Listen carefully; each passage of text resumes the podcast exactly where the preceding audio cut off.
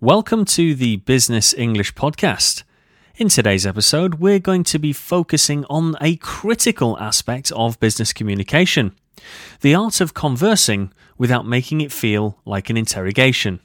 You know, those situations where you might unintentionally come across as uncomfortably intense or demanding.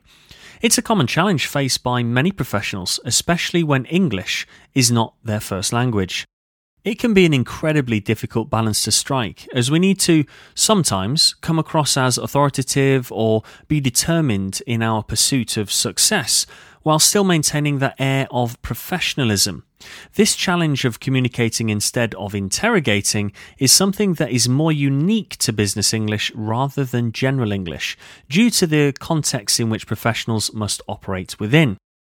A professional's environment can be complex and often with a sense of urgency, which in turn requires a certain style of more effective communication methods in order to achieve the desired end result. Now, walking this tightrope between coming across as rude, overbearing, or too pushy, and using vague or ineffective language requires a number of communication tools from our Business English Toolkit. And it is these very specific business English tools that we shall lay out over the following two episodes of this Communicating, Not Interrogating series. Due to the varied nature of the techniques, we think it is best to split them into, as it will be too much for one single episode. So, for our first jaunt into the world of communicating and not interrogating, we'll be looking at the following three techniques. Firstly, we shall spend some time understanding the differences between the interrogative and the conversational approaches. We shall then move on to the art of open ended questions and active listening, before finally, for today's episode at least, looking at rapport building and showing empathy. Throughout these sections, we'll be discussing practical phrases and techniques that you can use to foster a positive and collaborative atmosphere in your professional conversations. So, without further ado, let's get amongst this world of effective business communication and learn how to communicate, not interrogate, in business English. Ladies and gentlemen, welcome to the Business English Podcast, helping professionals communicate more effectively, more confidently, and with impact. With your host, Rob from Energetic English. Let's get down to business. Right, let's kick off this huge subject of communicating and not interrogating by discussing the key differences between interrogative and conversational approaches. So, very simply, an interrogative approach involves asking direct questions that may come across as aggressive or confrontational. This can make the person being questioned feel uncomfortable or defensive, which is not conducive to productive discussions. On the other hand, a conversational approach focuses on engaging the other person in a dialogue, encouraging open sharing of information, and fostering a more collaborative environment. In a professional setting, as you may have guessed, it's essential to adopt a conversational approach to ensure that your colleagues, clients, and partners feel respected and heard. So, what are some common phrases that professionals are using that go against this idea, and what could we say instead? Well, as ever on the Business English podcast, we've got you covered. We have prepared a list of five examples in order to allow you to see the difference and upgrade your communication skills. So let's go through some common interrogative phrases and their conversational alternatives that you can use in your business interactions. For this section, I shall repeat the interrogative phrase once, because I don't want you to use it, and the conversational phrase twice before pausing for you to copy down, repeat, and internalize the phrase. Okay, let's go. 1. Interrogative. Why did you choose this approach? Conversational. Can you walk me through your thought process behind choosing this approach? Can you walk me through your thought process behind choosing this approach?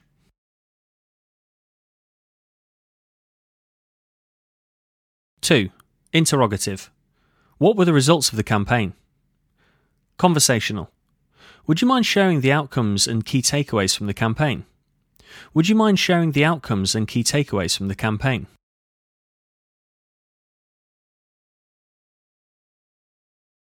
Three. Interrogative. Who is responsible for this mistake? Conversational. Let's discuss how we can identify the cause of this issue and work together to find a solution. Let's discuss how we can identify the cause of this issue and work together to find a solution.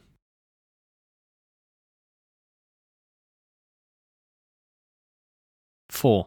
Interrogative. When will the project be completed? Conversational. Could you give me an update on the project timeline and any potential challenges you foresee? Could you give me an update on the project timeline and any potential challenges you foresee?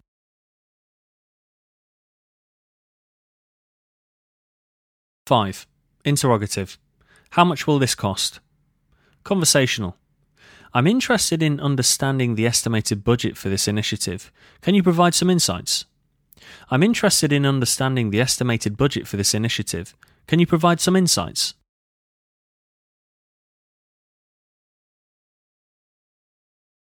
As you can see, the conversational alternatives focus on engaging the other person, allowing them to explain their thoughts or actions without feeling attacked.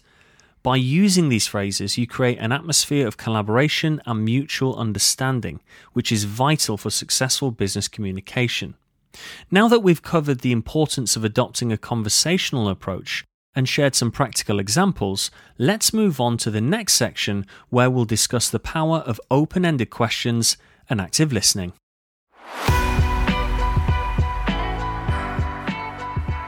Right, in this section, we'll explore the value of open ended questions and the importance of active listening in creating engaging and meaningful conversations. Now, a quick reminder of this topic as we have discussed this subject on other episodes. And if you've done any of our courses, we work a lot with this style of communication as it really breathes excellence into your professional style of interaction.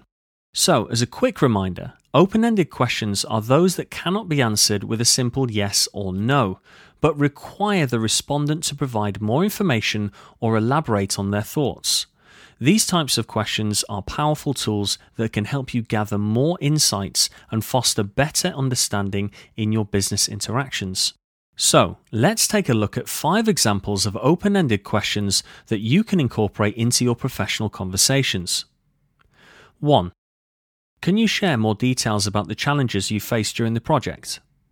Can you share some more details about the challenges you faced during the project?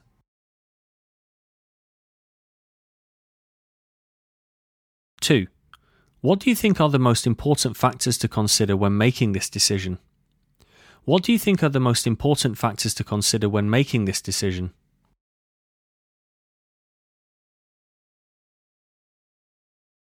Three, in your opinion, what are the potential risks and opportunities associated with this approach? In your opinion, what are the potential risks and opportunities associated with this approach?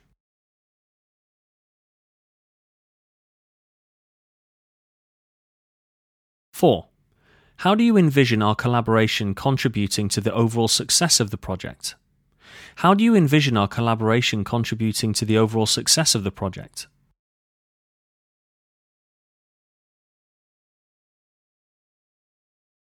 5.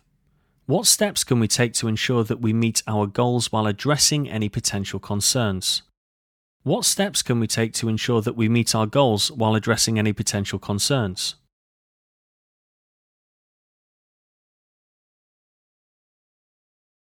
By asking open ended questions, you not only encourage the other person to share their thoughts and opinions, but also demonstrate your genuine interest in understanding their perspective. This can greatly enhance the quality of your business discussions and lead to more fruitful outcomes. Now, let's move on to the second element in this section, which, as we've already said, is about active listening, which is a crucial component of effective communication. So, what is it exactly? Well, active listening involves giving your full attention to the speaker, processing the information they share, and responding thoughtfully to demonstrate your understanding. It's not just about hearing the words, but genuinely engaging with the content. So, what we're going to do now is put together a bank of phrases that enable you to actively listen. Now, I know that might sound confusing because how can you be listening if you're speaking? But the key point here is to make sure that the speaker understands that you are listening to them and absorbing what they are saying. So, to do that, Here are five phrases to help you practice active listening in your professional interactions. 1. I see, that's an interesting point. How do you think that would impact our current strategy? I see, that's an interesting point. How do you think that would impact our current strategy?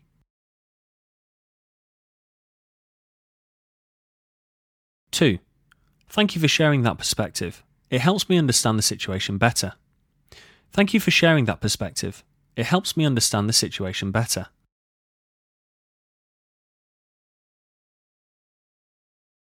Three. So, if I understand correctly, your main concern is restate concern. Is that right? So, if I understand correctly, your main concern is restate concern. Is that right?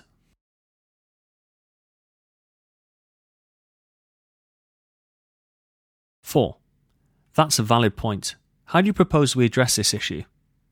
That's a valid point. How do you propose we address this issue? 5. I appreciate your input. Can you elaborate on how this idea could be implemented in our current plan? I appreciate your input. Can you elaborate on how this idea could be implemented in our current plan?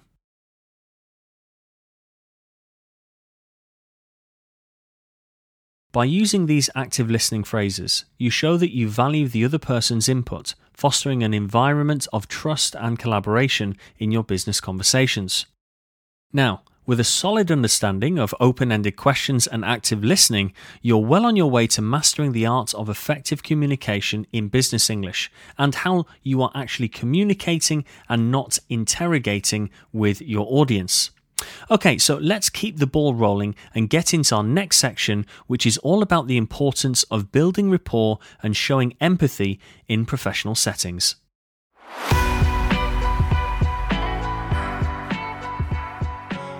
In this section, we'll discuss the significance of building rapport and showing empathy in your professional interactions, which is such a vital skill, it has to be said.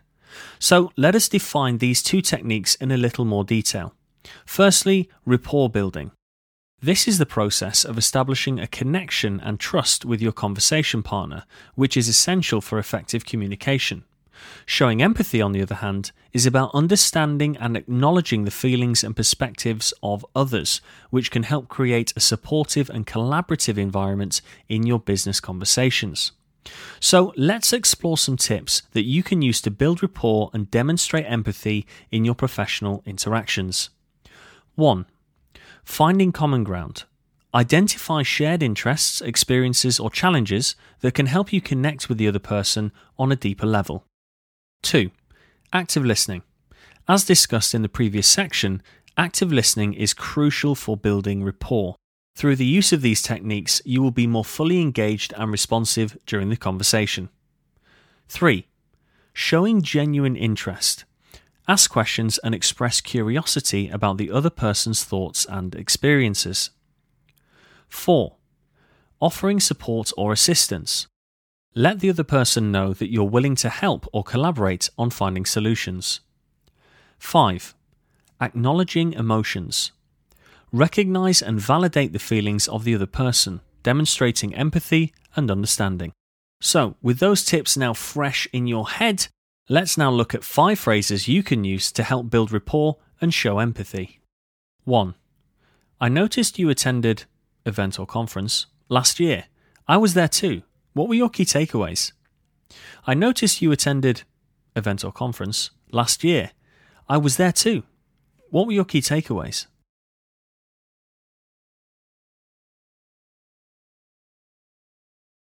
Two. I appreciate you sharing that experience. It helps me better understand your perspective. I appreciate you sharing that experience. It helps me better understand your perspective.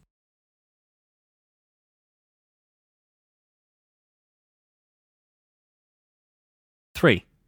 That's a fascinating point of view. Can you tell me more about how you came to that conclusion? That's a fascinating point of view. Can you tell me more about how you came to that conclusion?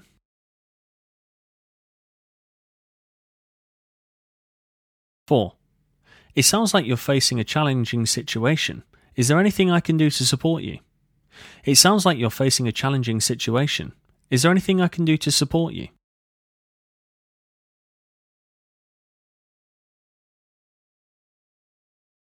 Five. I can imagine how difficult that must have been for you. Thank you for sharing your experience with me.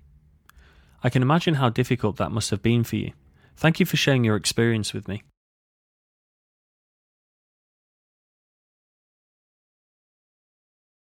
By using these rapport building and empathetic phrases, you can create a positive and supportive atmosphere in your business interactions, leading to stronger relationships and more effective communication.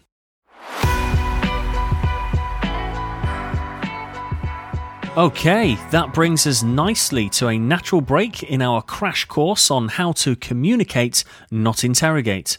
As a quick reminder, in this episode, we have looked at the differences between interrogative and conversational approaches, where we have looked at a number of fantastic upgrades to your language that you can use to communicate more professionally. We've also looked at the great use of open ended questions and active listening to really capitalize on every professional engagement and get that conversation flowing.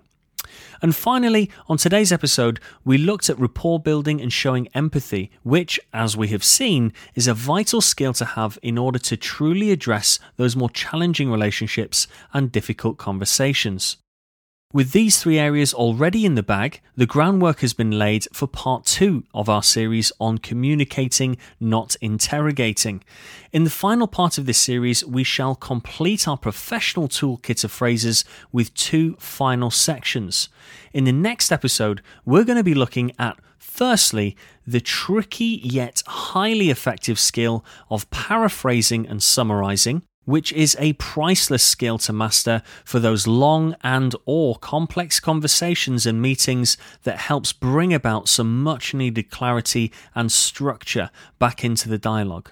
And then we will wrap up the mini series with a number of phrases for balancing inquiry and advocacy, which will help demonstrate willingness to listen and engage with other perspectives whilst also confidently expressing your own ideas and opinions.